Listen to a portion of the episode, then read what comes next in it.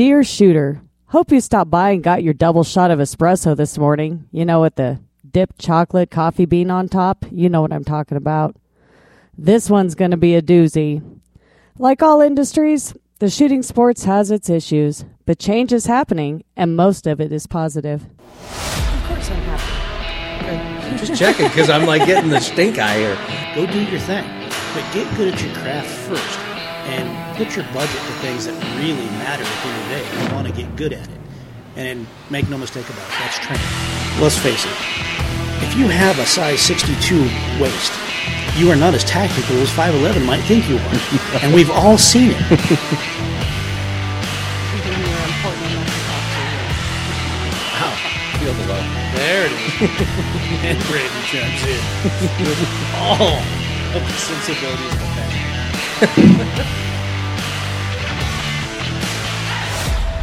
Welcome to the Deer Shooter Podcast. I am your host, Jason Crotto. Deer Shooter is brought to you by Wyotac Empowerment through Self Reliance and Lucid Optics on target, under budget. So, happy Thursday to you all. We are here assembled, and today we are talking to Justin Neal about what is right and wrong with the industry. Justin, how are you doing? Doing well. So, Justin, you've been haunting and hanging out around on the fringes of the industry for what, a day or two? Uh, yeah, I grew up in it. Um, took a few years off after I graduated from high school, and somehow or another, I got pulled back in.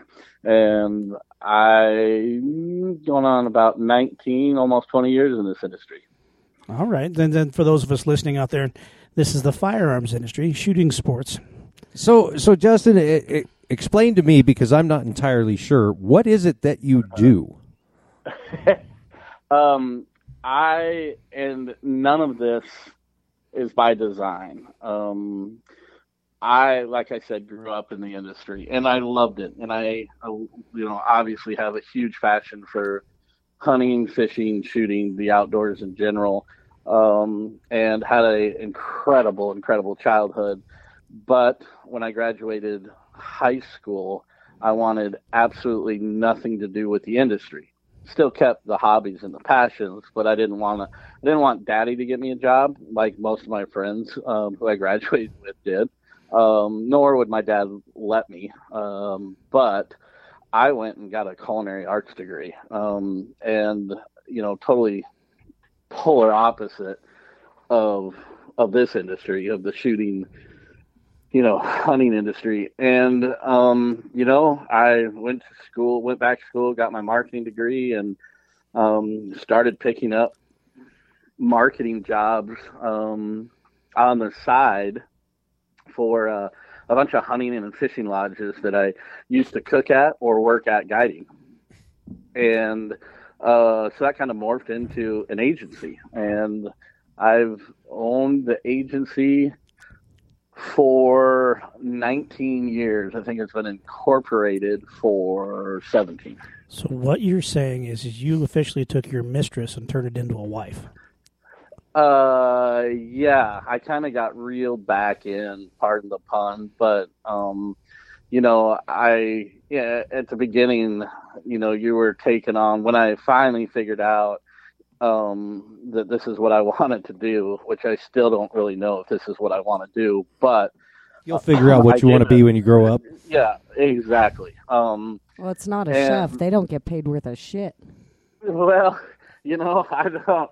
I I look at it and I want to make as much money and do the least amount of work, and I have not figured out how to do that yet, but I'm working on it. Um, but yeah, I don't know. It just kind of morphed, and I so I own this agency. Uh, have a great, great team that works for me, and then um, you know, it back in the day, it kind of morphed into again not by design, but we had a bunch of lines coming to us saying how you know we're spending millions of dollars in marketing. How do we get our product in to these stores? And the only reason I knew anything about that was again growing up around a retail store. I'm like hire reps, and then they're like, no, you do it. And so, you know, probably 17 years ago was our first customer that we handled both sales and marketing for, and it has progressed. And I would say out of the 15 clients we have, um, 12, 13 of them we handle sales in some aspect. So we are a marketing agency, but we also have a sales division. Interesting. Okay. So so you're so you're making as much money as you can doing all the work that nobody else wants to do. Yes, which is polar opposite of my goal. And so, with that all being said, fast forward to today. Um, Growing up in the industry, you've been around the farm once or twice. You've seen where some things have gone awry, and um, probably even can name the players that caused it to happen. Um, you know, I'm not going to make you, you name names or get into details, but fifty thousand foot view, your perception. What's the best thing in the industry? What's right with it? Whew, that's a good question because if you asked me what was wrong with it, I could immediately tell you about a million things. I don't Well, have. we'll get to the what's wrong. I mean, that was the predictable one, right? Well, yeah, yeah. Um, I mean, what's right with the industry? It's growing, uh, and what I mean by that, not right now. Right now is just the horrible economy. Um, but you know that will change here pretty soon, especially for this industry when the election comes up. But I would say what's good with the industry is COVID and even the crash um, or the recession in 2008, and then that mini one sometime later. It drove a lot of people to this industry um, that previously weren't. Um, I think also, um, you know, during the pandemic years, more so those, you know, in the pandemic years, you also had that subcategory, which is all those riots from around the the U.S. and people were buying specifically the firearms industry. Um, people started buying more guns, but more importantly than that, there was an influx, and I mean, there's a higher percentage of first-time gun owners that were buying guns than there were, you know, avid you know, traditional firearm consumers, there was just a ton of first timers. And a lot of those guys, you know, bought one, I don't know, SIG, stuck it in a safe in their closet on the shelf, right?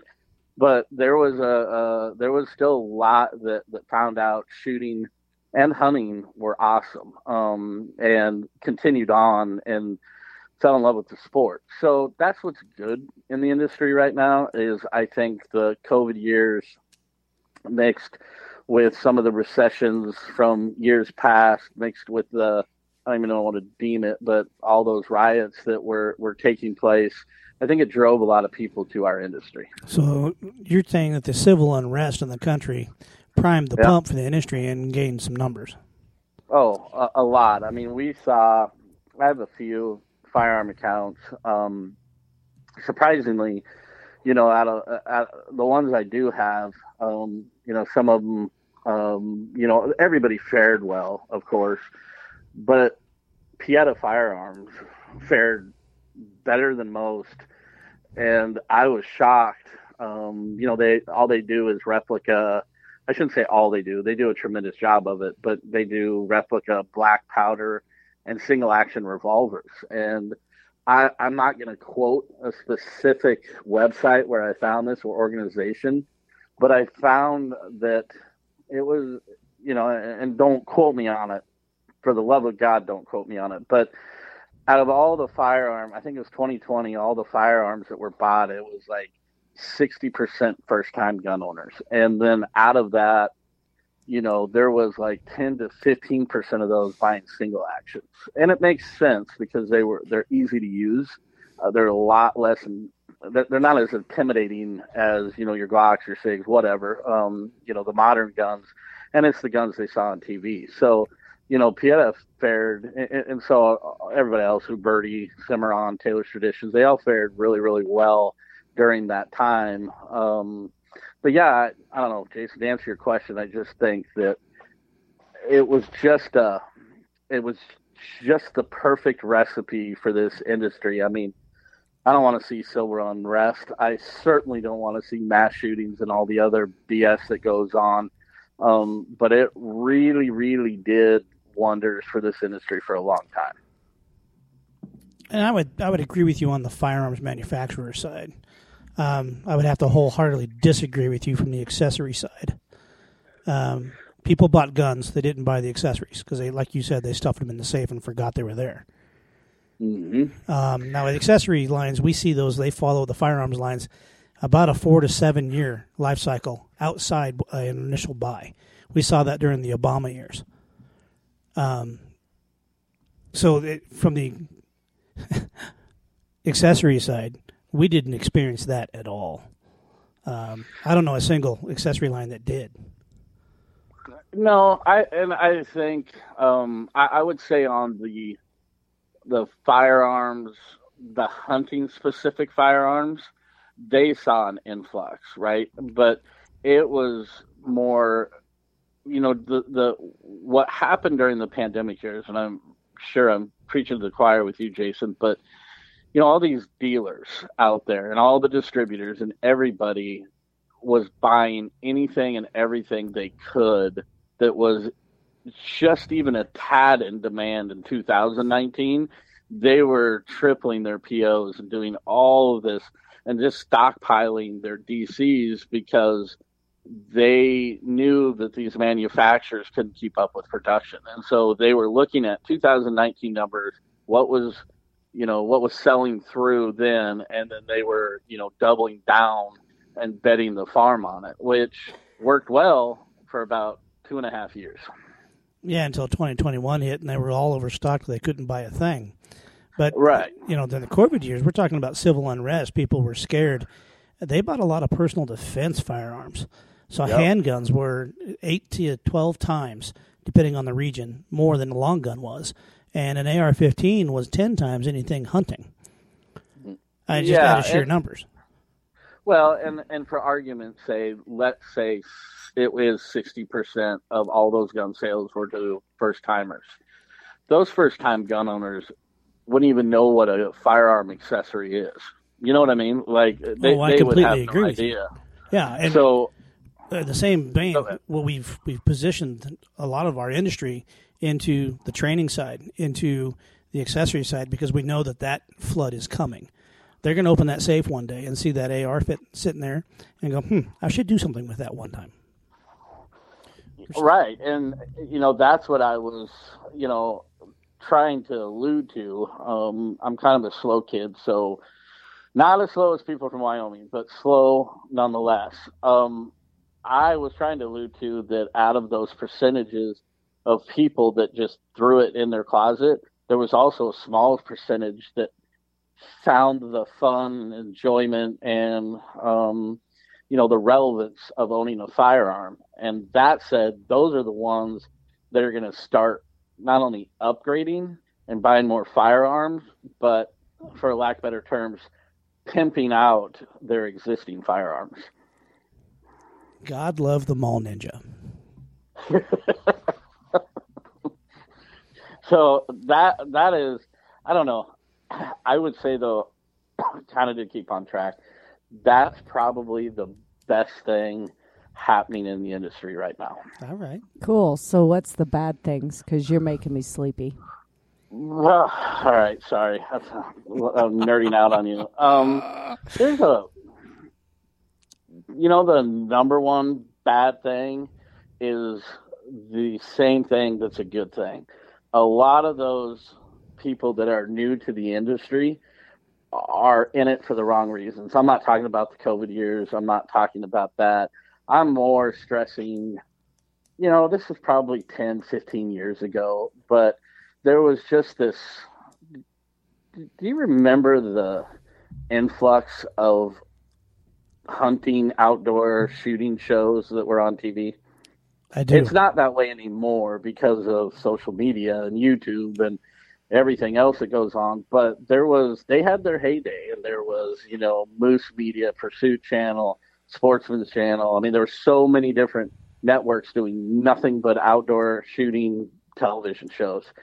And a lot during that time of those viewers were recruited and started hunting, shooting, fishing novices from you know six years old all the way up to 50 never touched a gun their life saw a shooting show and now they're out at the range every day.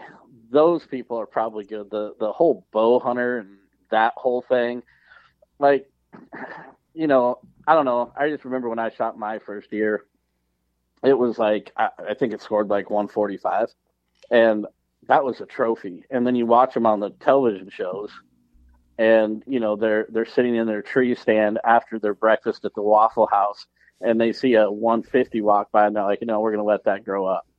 That's not what hunting is about uh, to me. Like it's not about the size of the bone. Sure i would hunt a trophy any day of the week you know if there was a 150 or a 200 class whitetail sitting there i'm going to shoot the 200 class. But that's not what hunting is about and i think the industry on the hunting side anyway has lost its way on the shooting side that's a whole other can of worms i think the nra and i'm going to be chastised by this um, I, I think the NRA has totally lost its way. Totally. Well, you're Yeah. not going to get any arguments from this crowd on the NRA. And while I do feel your pain on the industry losing its way a little bit and making the big show out of it, um, there are still a lot of folks out there that are hunting to put food in their freezer. Um, Yep. You see it with shows like MeatEater, and he's carrying that tradition through and showing you what you can do with it.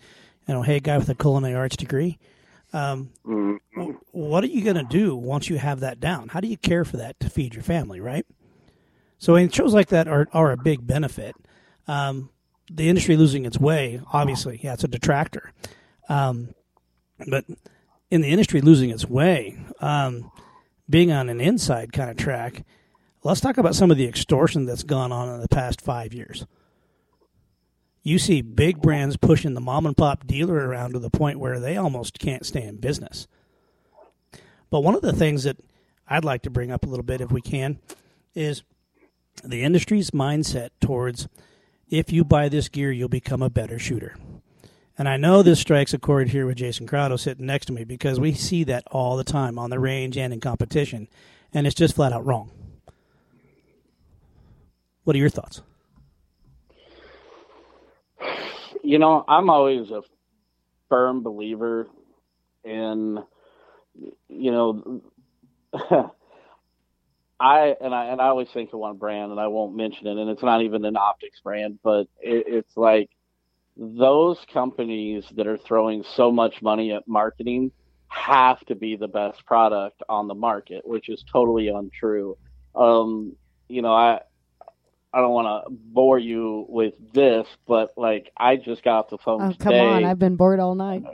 whatever. I, I mean, it's the industry, but I would say this: like, this was a pet line, and they have a bunch of supplements amongst other things, and they come in one of two things. They either come in a white plastic jar, which looks like everybody else is on the market, or they come in this brass like Altoid tin thing. I'm like, there's your ticket right there. That will sell more more than the your Me Too product, and that's I say that my point being is that when I'm going to a retail store to buy a product, I'm buying a product after research, after looking at the back of the labels, in this case, looking at where the parent company is, who it's owned by. I'm not basing it off of whether or not I see them on TV or social media. I'm basing it off of the company itself. And I think that's where it's kind of, you know, he who has the most ar- marketing dollars wins. I'm not that guy.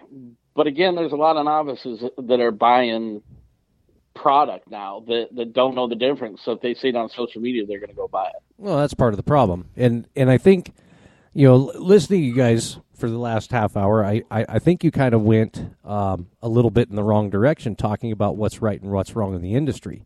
Uh, what I would say is right, and this came out of the 2013 scare, the Obama scare, is that the industry finally came together for gun rights. Uh, we stopped squabbling amongst ourselves, going, "Well, I'm a shotgun shooter. I don't care about the black guns." No, they come after the black guns. They're coming after me next. We finally figured that out. And we finally presented a united front. Now, as far as what's wrong with the industry, yeah, there's there's some marketing issues that are going on. Something that I see all the time is especially marketing to women because women are the fastest growing segment in this industry. We all know that. But you've got firearms manufacturers that are marketing uh, little pocket nine millimeters and smaller guns to women because they're they're making them pink and they're making them purple, and that's all great. The problem is what they don't understand is that is an expert's gun. So they're turning women off to the industry by putting them into a firearm that they hate. You know, I got to tell you, I fell to my comfort center, and you're right. We went down the wrong rabbit hole because Jason's got the 50,000 foot view. He's absolutely right. Um, we have a lot of products and brands out there that are marketing the wrong items to the wrong people because of a fashion color. Um, I think we see a lot of buy my product, you'll be a better shooter, and very little of if you get this product, make sure you get properly trained. Right. Um, so yeah, I I would concede that that's a better direction to go on a conversation like this. Well, Marketing 101, right, Justin? well, yeah, but I would say this to you also. This is a question that I would love to know your guys' answer to this question. So, women is one of the fastest growing uh, markets in the industry. Fact. For self defense, a concealed carry weapon is a 22 a good enough caliber for a novice woman who's never shot a gun No. to get as their first concealed carry. No. And here's why. Um, not shootability, but you have to have mastery of that firearm and you have to have accuracy because the zones that you need to be able to hit to stop an attacker are very, very small and very fluid. We're talking the front of the face. That's you that's what you get. If you want to stop an attacker with any kind of effectiveness and efficiency. So 22 is a little small. I mean, you have killed that person, but it's not going to stop that person. And so there's a big difference. So we need a little bit heavier piece of lead To kill the person. to stop it. Yeah, we're looking to stop. And To stop. and right. and, A and you can take stop a person. 22 will eventually stop a person It's going to make them angry in the but process, though. but how you you're talking about seconds that you have to get control of this situation before you die Okay. L- l- listen, I, I'm not saying. I mean, you you guys are the experts here. I'm not saying you're right or wrong, but that's been the fifty million dollar question for a while now. Um, amongst my little group is is it a safe? Because I look at it this way: if a woman who is hesitant about getting a firearm, period, no matter what caliber it is, if she is hesitant, do you want to start her off with like a nine? Or forty-five or three fifty-seven, I'd or probably would s- you start? I'd start her with ahead. a 380. yeah i'd, That's I'd what go I the 380 started route with, and it's perfect for self defense, and it's it's really light. It's doesn't recoil much. now the 380 gets a lot of bad press, though. I mean, a lot of folks will say it's not enough, but it's a nine millimeter short, y'all.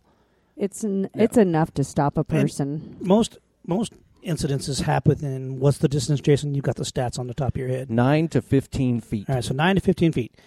A 380 is the same size projectile as a nine millimeter. It's moving 200 feet a second slower. It is going to make a bad day and stop that attacker pretty immediately. It's also very manageable to shoot. Um, typical pistols that come in 380s are in the mid-size to small compact size. I would prefer seeing a woman in a mid-size slimline 380. Um, the Walther makes an excellent one and it has a bunch of safety features if she's hesitant on carrying it. But she has to train with it to understand how it works. and i would i would never discount the 22 as a defensive round my point about that is you need to be a pretty decent marksman and especially be able to make those shots under pressure Right, unless you put birdshot in there, then you're kind of good to roll. then But you're probably not say- even getting penetration But l- let me ask you this, because you are the expert, Jason. You have an intruder, I don't know, in a parking lot at two o'clock in the morning coming at you, right? And you mm-hmm. pull out any firearm. how many of those intruders are going to stop and walk the other way? Two years ago, I would have said most. Um, however, we saw a dynamic shift during the riots of COVID. Um, you saw it during the uh, the incident with uh, with Rittenhouse, yeah. So normally in a mob situation like that, you start firing shots, the mob turns around, runs away. They advanced. Um, that was the first time we saw that, and we've seen it again and again since then. So it's it's a whole different dynamic out there now. And now you're talking about violent home invasions. These guys are coming in to take what they want, and they don't care who tries to stop them. Those are the dynamics that we're dealing with. We're also dealing with a lot of defund the police issues, and when that comes up, the first thing to go is training. The first thing to go is the uh, the longtime officers that have been there, have seen this kind of stuff, know how to handle it. Okay, we know uh, just from statistics and from what's been going on the last two and three years, help's not coming. Well, and it's nine to 15 feet for self defense to make sure they're actually after you and you're not showing your weapon unless you intend to use it. Right. So uh, we actually have to have right here tonight a relatively new to the firearms industry woman. Where did you start, Brandy? I started, so when I was learning to shoot actually at the range, I did start with the 22, but then directly moved when I started doing carry into the 380. And I have since then gone up to a 9. Now you've been hands-on firearms in a personal defense type of operation since what 2016 17 Yeah. so fairly new Did Okay. that, did that answer your question at all Well, it did. Um, but there was one that Jason said one thing um, that he said home intruders, right? Mhm. So that's another question, which I'm sure you hear all the time, Jason.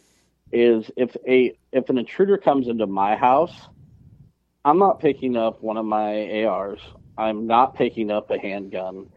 I am grabbing a shotgun. damn Because right If it, we own a Yeah, mop or- Right. I mean that like you don't have to be precise aiming for that. You're going to have to fix drywall in the morning, but I guarantee you my 12 gauge is going to stop a person way faster than my 9 would. You also have to be very aware what's behind the wall that's behind the intruder. You could have your children, your wife. You could go through an outside wall and hit an outs uh, bystander outside. Well, and with a shotgun, the temptation is to load slugs or buckshot. And Brandy's absolutely right. Over penetration is an issue.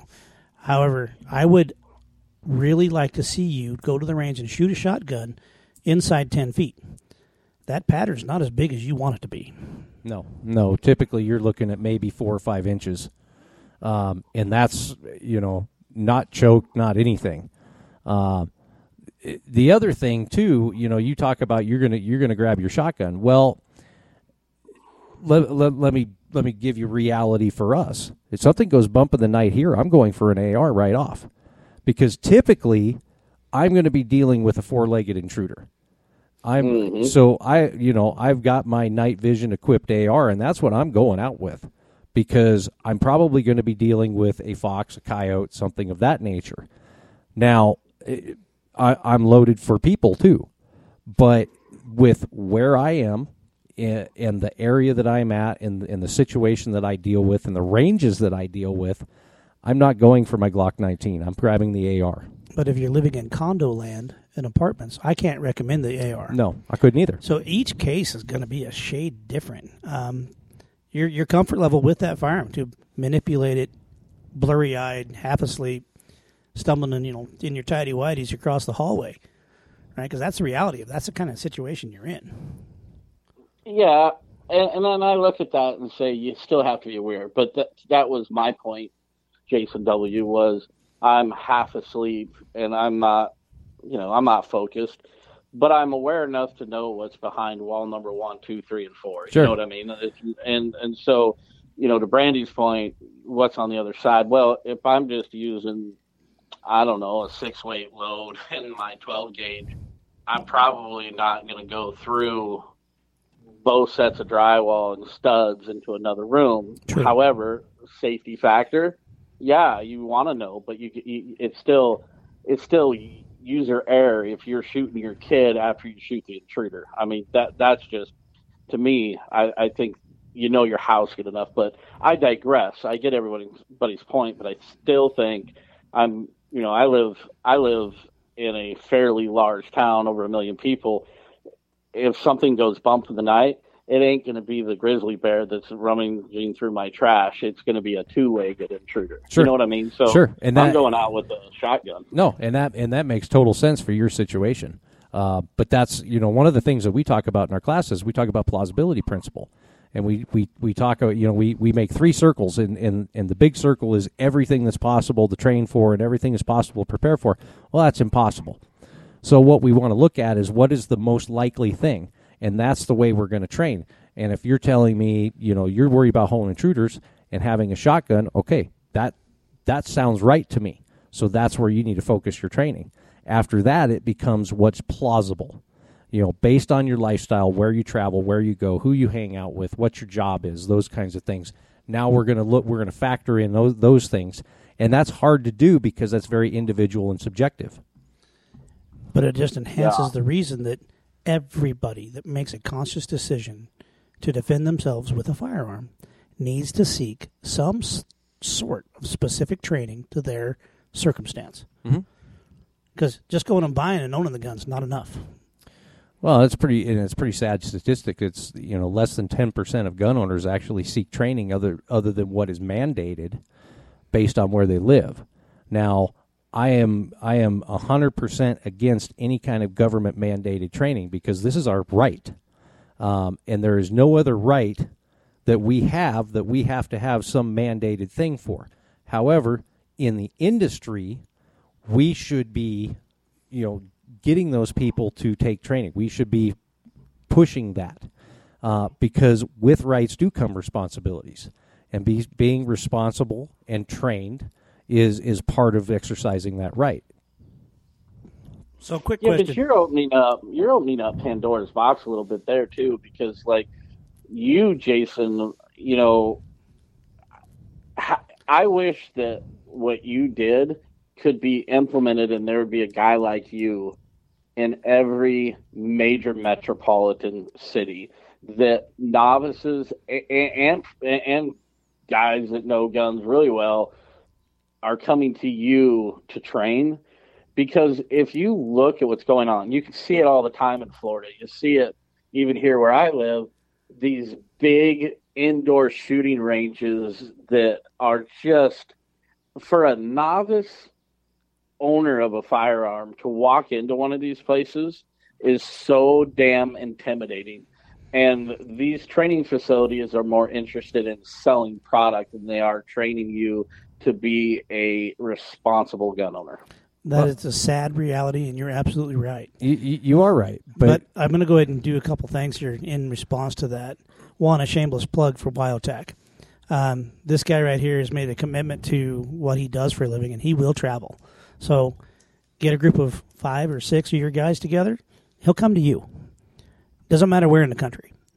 Second thing, um, the the indoor ranges that you're talking about, that is a societal illness they have become intimidating and hard to deal with if you are a newbie because of the potential for a suicide or a ND that happens on the line that hurts somebody else. They make it very militant for a reason to make sure that you understand you're being watched. And if it runs people off, that's sad. But also, from the range operator side of it, I understand it. well, and, and- and, and just to just to kind of add on to that too, there is a guy like me in every metropolitan area. The problem is training costs money, and people would rather go spend three hundred dollars on some new shiny piece of gear that the industry is convinced will make them shoot better than actually come and do the work. Correct. And that's what a lot of these, there might be guys like you, I'm sure there are, but when you look at these big mega shooting complexes, again, th- their their drive is to make money and sell product, the shiny products, rather than than genuinely caring for and teaching someone how to shoot. Well, and in the other side, with especially like the indoor ranges and stuff. I mean, you you look at it, and they're you know ab just above minimum wage employees, most of them. Yep. A, a, a place like that is not going to spend the money to get get their employees certified to teach at the level that people need isn't in an instructor. That's true. That's Fair. very, very true. Yep. We see it time and time again. You got a guy Yep. that he's ROing a, a line, and he's he's got a vest on, and he's got his buffs on, and his primary thing that he has in his hands is a broom. He's there to sweep brass. He doesn't wash the line. Um, every now and then you get one that does, and sadly, that guy becomes a Nazi. typically, and that's that's that's a holdover from gun pol- gun culture 1.0 uh, and it Fudd culture. Um, e- even here in Wyoming, uh, the a lot of the kind of the legacy ranges that have been around for decades, they they still have that mentality that the only the only function of a gun range is to sit down and sight in a rifle. Uh, you try and try and do any kind of dynamic training, any kind of realistic training, and they freak out, and it's because they don't understand it. So re- we're going to redirect this a little bit, kind of in the same vein, because we have this guest on that is such a valuable resource to the industry. Um, so Boy, getting deep. y- you've got passions, right? You're, you're a hunter. You're you you run dogs, yes? Yeah, just got two dogs Saturday. Outstanding. Um, after Now- a year of being without them. What are the names of these type of dogs? What's the breed? Deutsch Drahthaars. Oh yes, Okay, so you know them. I, I, had no. Clue. I do know what they are. Yeah, I had to Google them to find out what they were. beautiful dogs. They're gorgeous dogs. Now those are for bird hunting, yes? Yep, So you're a shotgunner. I am. Okay. How much time do you spend with your shotgun? Phew. Well, Not enough? I was thinking, not enough, right? But I mean, you know, during hunting season, and I would say for 17 years uh, plus, um, I was guiding bird hunts, not really using a shotgun, but I obviously took it with me a lot of the time. But I was guiding four or five times a week. Okay. So you Um, you you're walking guys through the woods, chasing birds down. Okay. See, this is a typical Wyoming guy trying to explain upland bird hunting. You don't walk through woods to hunt birds, Jason. You Okay, walk some guy's fo- field. All right. You're walking through some guy's field, chasing birds. Yep. Yep. Yep. Okay. So don't you ever can accuse me of getting lost in the minutia. By the way, um, my point is, you're a shotgunner. You do this professionally, right? You're a dog handler. You're a people manager, but you're a shotgunner. I You need to spend more time with your shotgun, Yes. and you need to educate those around you about hunting ethics and the use of a shotgun. So, in a way, you're kind of a trainer. I suppose. I mean, you know, and and this is what this is marketing too, and and we do this a lot um, with a lot of our clients. You know, the best salesperson you could ever have would be a guide or a trainer.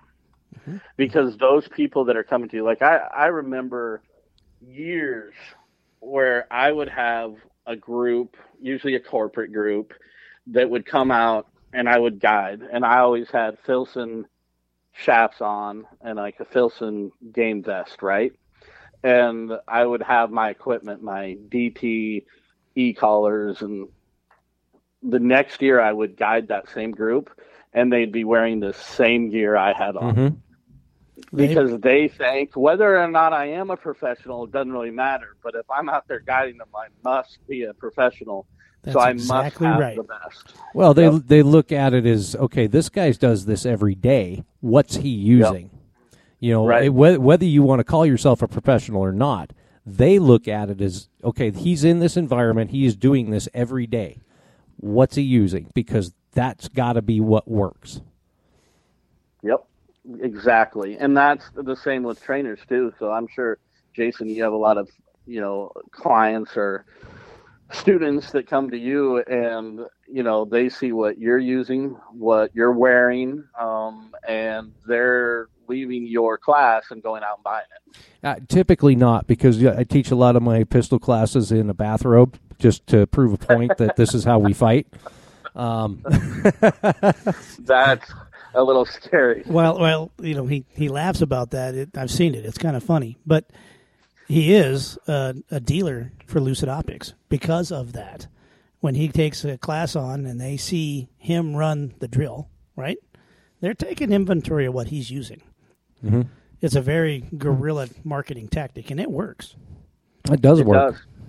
Yep, yep. It's a, it's the it's a slow way to sell because you know it's a very niche group. You're not reaching the masses, but it's going to be a customer you'll probably have for life.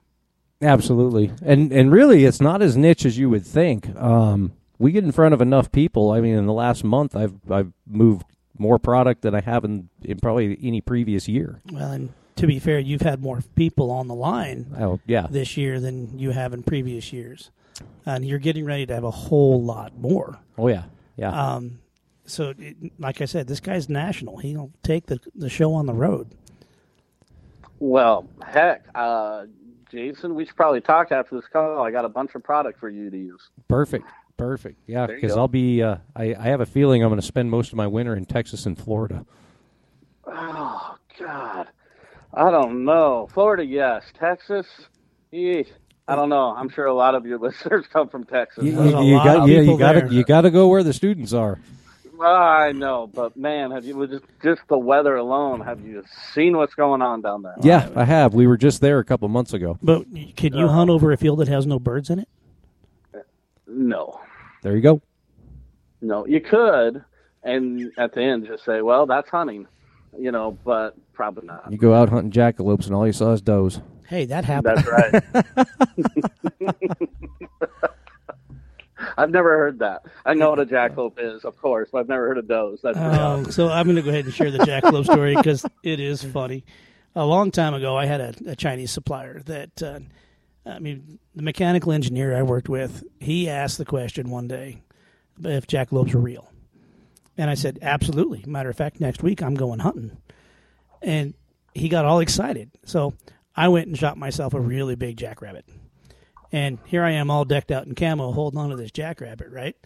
And in Photoshop, I put these little antlers on it. So I sent him this photo of my successful hunt.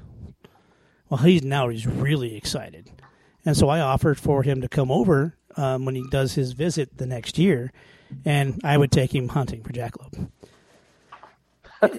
and to set the hook just even a little bit deeper, I went over to the uh, Rocky Mountain Discount Sports local, and I bought a jackalope mount that had antlers on it, very similar to the ones I put on in Photoshop, and I sent it to him. So he hangs this thing up in his office, and he is talking this thing up. He's talking his experience that's coming up. He's excited. He comes out, and we hop in the truck, four thirty in the morning because you got to hunt early, right?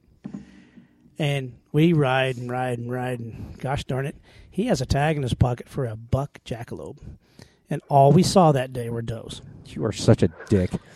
so we, we get to lunch and we go to the lunch counter here in town and he is just chatty Cathy with all the old timers. And he's asking him, you know, is it normal to go out and just see does when you go hunting? And, and these guys played right into it because they all said, yep, if I've got a buck tag, that's all I see is does. so it collaborated the whole story, right? And so he uh, went home having an epic jackalope hunt and only saw does. Did you ever break it to him? Hell no. To this day, he defends the fact that jackalope are real. I mean, he almost got in a fist fight with one guy on the train in Japan. This is what a decade ago. Yeah. Yeah. Poor guy. Yeah, I'm going to hell. And I know I am. It's okay. Save me a seat. It's all right. Yeah, I was say I'll see you there. Well, Justin, I think we're kind of coming down to it, uh, but we definitely appreciate you coming on, and quite lively conversation tonight. It was good. Yeah. Well, cool. Um, I'm glad to join. I do listen to your podcast regularly. Love it. told my friends to watch or listen as well. Well, tell them all to listen. And pump ma- them- make them download so we can actually see the traction. Pump those numbers. I have a limited amount of friends, so I don't think it's going to move the needle that much. But I, I I what I understand how that works. Yeah. yeah, all right. Well, all right. So, Justin Neal, everyone, um, if you're looking for marketing, especially in the firearms industry, this is your guy. Um, where can we find you, Justin? Uh, well, you can find me online at rendezvousmarketinggroup.com. Um, that's probably the easiest, or you can just call me. Um, numbers on the website, of course, but probably the easiest rendezvousmarketinggroup.com. Okay. I found you through soccermomstalker.com. Well, No, no. Um, That's weird. I, uh, you know how many times a day I spell rendezvous to people when I give out my email address? it's a lot. So a marketing guy would simplify that. Just saying. You know, when I came up with the name, I tried to get RMG, but it was taken. ah, that's always how that happens. Yes, it is. All right. So, Justin Neal, rendezvousmarketinggroup.com. And if you can't find it, just keep blaming the rendezvous.